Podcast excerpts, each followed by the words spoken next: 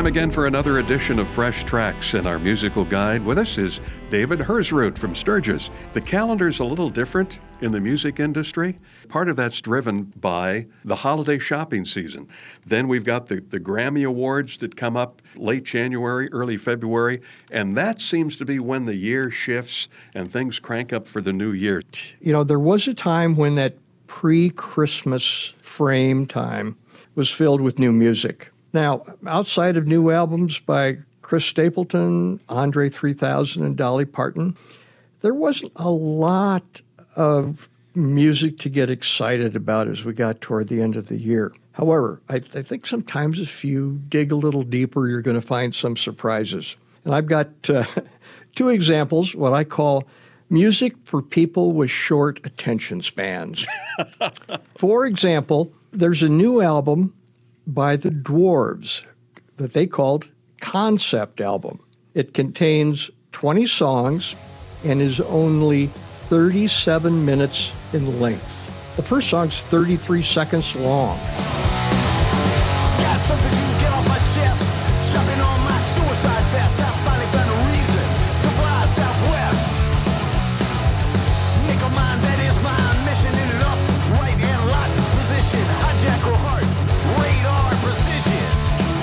If you haven't heard of the Dwarves, you know this is their 15th album.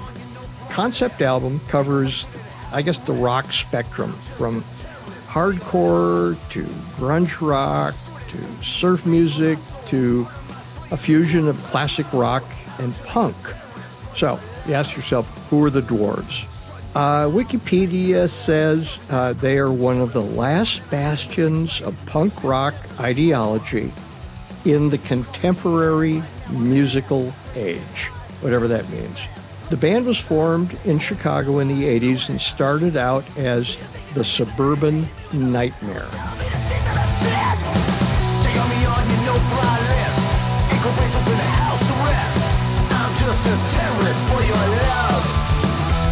They quickly developed a reputation for their bizarre live shows, which would last around 15 minutes.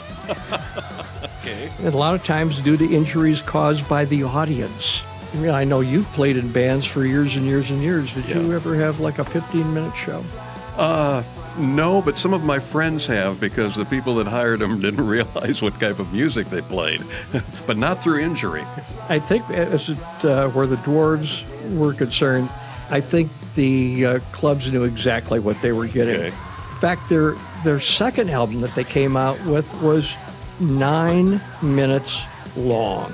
In 1993, they put out a press release that their lead guitar player, whose name is He Who Cannot Be Named, had been stabbed to death at a concert.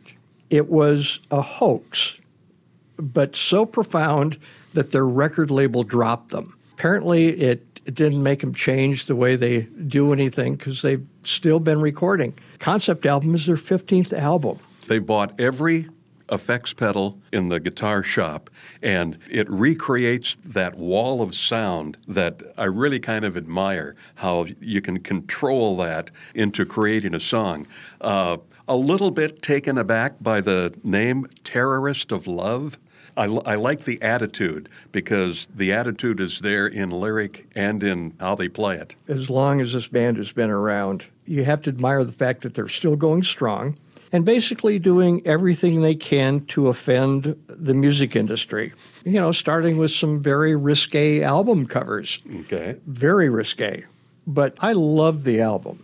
But when I put this album on, I really, really, really enjoyed it. And I think uh, I, I think just about anyone who likes rock music will. Yes, this is this is who these guys are, but at the same time it's an act, so you don't have to react to it the same way. Liquid Mike has got a great strong rock feel to it just as well. Not quite as I'll say angry as the Dwarves. They've got a new album out. Uh, it's called ST, which uh, stands for self-titled.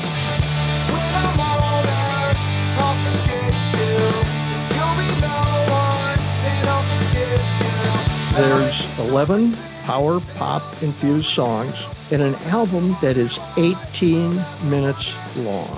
But in this day and age, with TikTok and wanting music that is short and dead on, uh, Liquid Mike kind of really fits the bill. The band has been together since 2020, and this is their fourth album. It's rumored that they've got a new album that's going to be coming out in 2024. You use the term prolific from time to time, but I don't even think that begins to describe this band. The band's leader and chief songwriter, uh, Mike Maple, works as a rover for the post office in Michigan. Claims that he writes music on slow days, so he, he must have a lot of them we're better off for it. Hopefully, you listened to it and felt the same way. Yeah, I like the feel of it. It has a familiar sound to it, it's more melodic.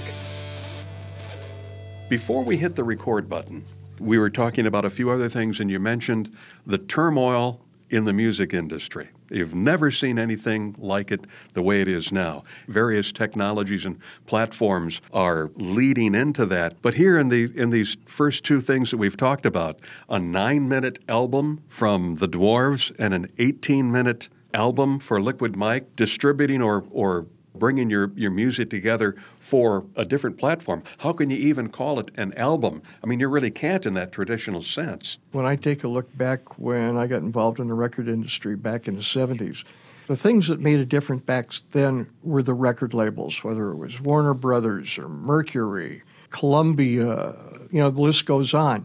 A lot of those companies don't e- even exist mm, anymore. Mm, yeah. If you start taking a look at albums that are coming out, you hear names of record labels that you have never, ever heard of.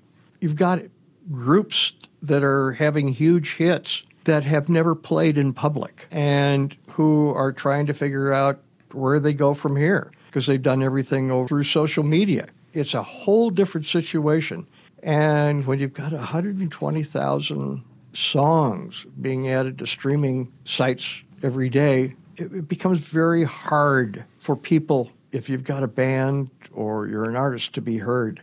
But there are millions and millions and millions of songs on some social social media that have never been listened to even one time. Mm. So if a tree falls in the forest and no one is there to hear it, did it actually was that a, something like that? Yeah, absolutely. Yeah. Well, and this this album uh, by Liquid Mike, ST for self-titled, three of the songs are under one minute. Two of them are over two minutes. Everything else uh, between one and two minutes long. So a different concept. And hearing a little bit of BLC, great musicians. Great musicians. Absolutely. Yeah.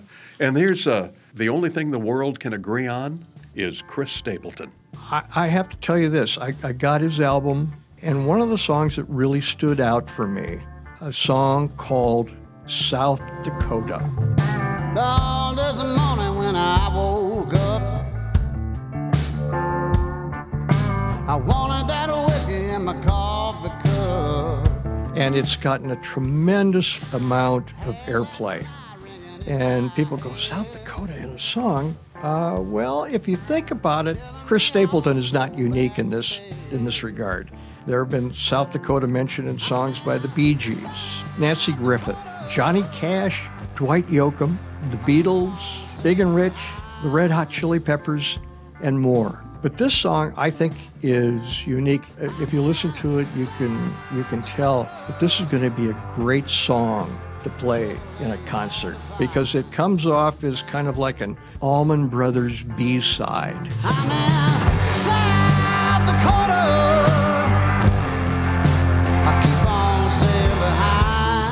Though it, uh, I'm not sure if a lot of people probably in South Dakota, uh, in Pierre, are real happy with it because it basically depicts waking up from the hangover from hell.